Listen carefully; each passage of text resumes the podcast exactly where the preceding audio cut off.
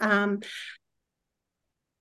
I'm Jane, and I comp- uh, compulsive overeater, and I am from the West Coast, and was mentioned I am from Canada.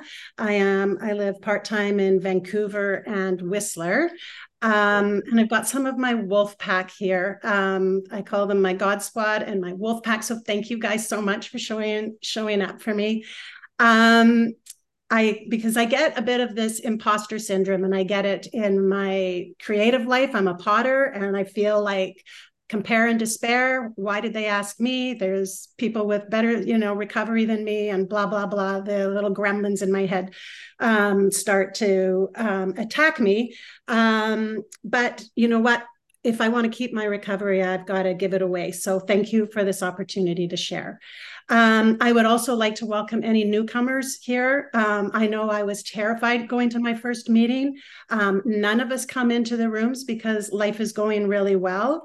Um, but please know, um, as a newcomer, you're the most important person in the room here.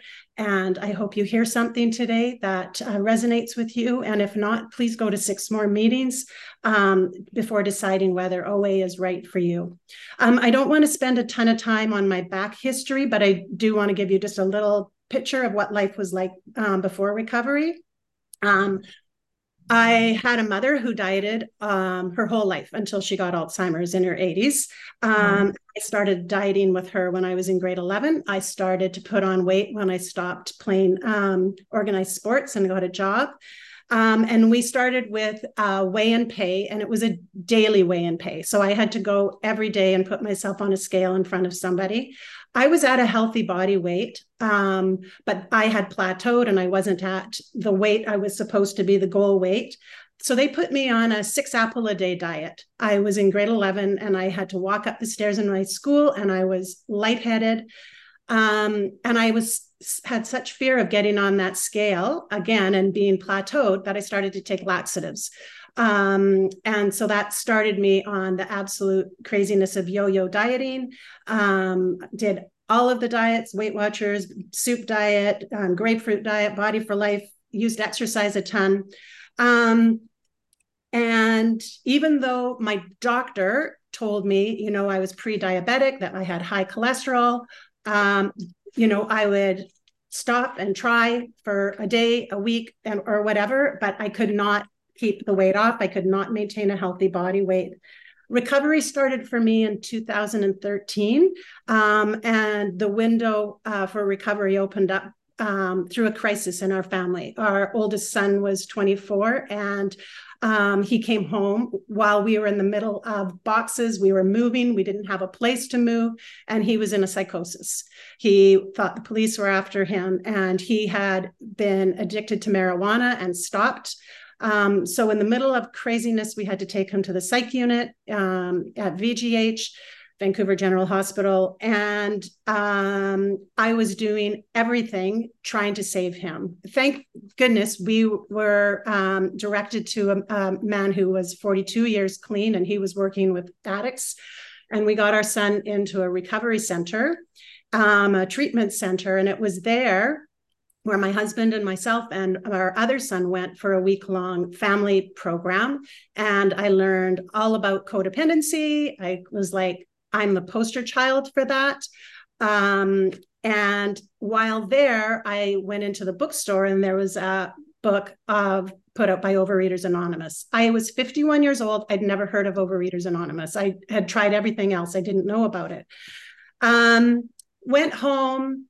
I proceeded one evening. There was a box of chocolates on the top of my fridge, and I proceeded one chocolate at a time, going back and going back and eating the it was in a little box. It was like a massive box, and I ate it. The next day, I got myself into OA, um, and I was blessed with abstinence. I went to a retreat. I I was blessed with abstinence and had a sponsor for about two and a half years. And then my sponsor left program, my sponsor's sponsor left program, and my CODA sponsor, who used to be in OA, she had left OA. So I thought, hmm, I, so I was on my own. I didn't have a sponsor, and I decided, you know what? I think I've got this. I think I can start to put back desserts because sugar is, I'm a sugar addict. And so I decided to start putting sugar back into my into my um, just when I'm out with company. And then it was like, well, my husband, I'm not eating alone. So just when I'm with him. And then it was off to the races. And I was eating all of my food and all of my alcoholic foods. And I left OA. I didn't keep coming back into the rooms. Um, and it wasn't until 2020 um, after in the middle of COVID, I was doing all the baking of the bread, eating all the eating of the bread, and I saw a picture of myself, and I knew life was insane again. Um, so I went, got back onto a Zoom meeting, and a woman there said, "How can I help?" And even though I knew, I still wrestled, still wrestled. Should I do Weight Watchers or should I do OA? And thank God this voice came in and told me if I was going to do Weight Watchers, I was still going to be in the food. I was going to be counting all the points and I was just going to still be in the craziness. Um, so that wonderful slogan, you know, came for the vanity, stayed for the sanity. I wanted the sanity. That's what I wanted. So this wonderful woman became my sponsor. I had a stepsister and we worked the steps together. And it was just really clear with my sponsor, you've got to put down your alcoholic foods. So I knew what my abstinence was. There was no wiggle room, no wishy-washy. And I started working the steps. Um, and I had had this incredible dream when I was first starting into the program. And I, it still resonates with me. And it was, if you know, I was a children's librarian. So the paper bag princess, that was this dream. I was in the middle of this fortress. I was standing in the middle of this barren dirt floor, stone walls all around me. And I was holding a sword and I was just twirling and twirling with this sword, trying to protect myself from I don't know what. Well, the dream pans out and the drawbridge is not up, it's down. All I had to do was to walk through this drawbridge, and outside was this amazing, you know, meadow with flowers. To me, that was my recovery. I was keeping myself in this disease, and the door was open. My higher power had this most amazing life for me. I just had to walk through the door. So that's how that has has resonated and kept me um, in in program and remembering um, when working the steps of just this let go, let go. Don't grab so hard to the steering wheel. Um, so I was terrified at the beginning. I was terrified of, I just, how could I think long term of putting those foods down? But my sponsor just kept telling me, can you do it for this meal? Can you do it for a day? And those building blocks, that's what's happened. I just had three and a half years of abstinence on the 29th. And that was just like one meal, one day at a time. Um, my sponsor about she was doing the weigh and measure because of my whole history with the scale. I was super nervous about it. But after about four months, I decided to try just to get her off my back, right? Okay, I'll do it for 30 days, get off my back. And my 30 days ended just prior to Christmas 2020. And I thought, I cannot give myself the freedom of just not weighing and measuring. So I've been weighing and measuring um, since then for the most part. Um, um, when I go to friends, if I go out for dinner, I don't bring my scale. But for, you know, I'd say 85% of the time I'm weighing and measuring. So today, what is my practice? Um, a quote has really been resonating, and my wolf pack will have heard me say it the, just the other day. Um, how we live our lives is, of course, how we, sorry, how we live our days is, of course, how we spend our lives. And that to me is just remembering, you know, I think we can all relate to like around the corner, like when I'm at my perfect weight, when I have that perfect relationship or that job or that if I'm in that dress size, whatever it is, then my life will begin living. But it's like, no, today, today is the only day I've got given to me and I've I've got to live it to the fullest. Um, so my recovery is built like one baby step at a time. Another dream i had i was I, I try to practice with meditation and during my meditation i pictured myself on this like it was like the yellow brick road but all i could see were these little fireflies and they were just lighting up the next step for me. That's all. That's all i had to do. Like so when i don't know what i'm supposed to do it's like what's the next right thing to do? So that's how i try try to remember to live my life and not get into futurizing and and or worrying about the past. Um, I have a morning practice where when I'm in bed in the morning, I just connect with my higher power and say, you know, I am powerless over my body, over my food, over others. Please guide and direct my thoughts and actions. Um, I have a journaling practice. Um, I have a God Squad where I sh- share my my uh, journaling um, with them. They share theirs with me. Um, I have sometimes I write a two way prayer to my higher power. Sometimes I've got these four questions. How do I want to feel today? Who do I want to be today? What do I want to give today? And what do I want to receive today? Um, I have a weighed and measured food plan. Every time I have something to eat, I take a picture of it. I send it to my sponsor. Um, I try to live in the steps as best as I can. Um, before, when I'd get into you know a crab mood, and I'd call my sponsor and blah blah blah, and I'd be complaining and complaining, and she would gently say, "It sounds like you've got some writing to do."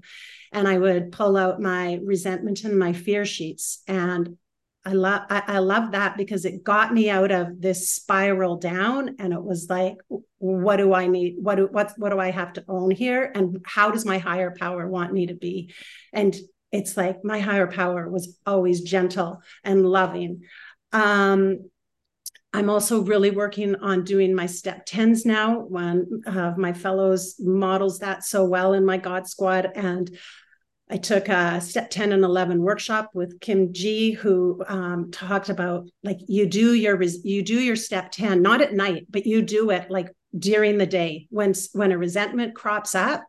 I've got it on my phone and it's like fill out that resentment sheet and send it to somebody, call somebody and share it. Um, because those resentments, that's what's going to get me back into the food if I carry those with me. Um, I have an evening practice, and I'm you know not as consistent as I am in, as in the morning, and I've, it morphs and changes. But I've done the AEIOU. I, I'm right now. I do. I call them the five Gs, and I write down something good that happened, like in my recovery, something I'm grateful for, a glitch. How did my defective character show up? Um, something I'm grumpy about. So, what's a story that's taking up mental real estate? And I added um, a goal. What's my goal for tomorrow? Um, I, I don't think it really matters how you do it, but I just think it's important that we do that review at the end of the day. Um, like, where was I selfish, resentful, dishonest, and fearful? Um, OA has given me a toolkit on on how to show up. Like it's not yeah yeah food was a symptom. I can use some of us prior to this being recorded. We are talking about whack-a-mole right? Like i can i can use food. I can use shopping. I can use busyness workaholism all sorts of things to numb my feelings. Um and but OA's given me a toolkit a, a quick story during covid i've got a 95 year old father now um, one of my brothers was not vaccinated and it was during complete lockdown that he decided to go visit my father with his family and go to a restaurant I was livid. I was just like absolutely ready to write this massive email to the whole family and out him and blah, blah, blah. Um, thank God I paused. I have the, you know, pause, pray, and proceed. So I, I called my sponsor and she kind of had a good laugh with me, like, good thing he called me before he sent off this, you know, massive email. But she said, Jane, your recovery, your serenity is the most important thing here. Like, so play out the movie, what's going to happen if I write this massive email to the whole family? And it was like, oh, yeah, they're two adults. He's in his 50s, he's in his 90s. Do they need me to come in and solve the problem for them? Right? Like, stay in my hula hoop. This is my hula hoop, not my, you know, not my circus, not my monkeys out there, but my serenity. That's that's what I have to remember. Um, you know, I I grew up in the church and I grew up with a very um, judgmental God. And um, it was this male judging God. So when I came into the rooms and it was like, wow, my world was blown open when we could decide who our higher power, you know what our higher power was so it's taken me a long time and i it's still it's it's the great mystery to me right like i don't if, if i could define who god was then i don't think that would be god anymore like but it's just not me so i call i wrote my you know you probably have heard it before to write your you know a wantad for your higher power and so i wrote my wantad and my higher power is loving I call her the divine. She's gentle with me. And um, that's who I connect with. And when I hear a person shared in a meeting, a reminder, five minutes left. Thank you. Um, a, a, fellow who's on here today, she she reminded me um, that um, when her higher power speaks, it's calm. It, it's calm, and it was like that's right.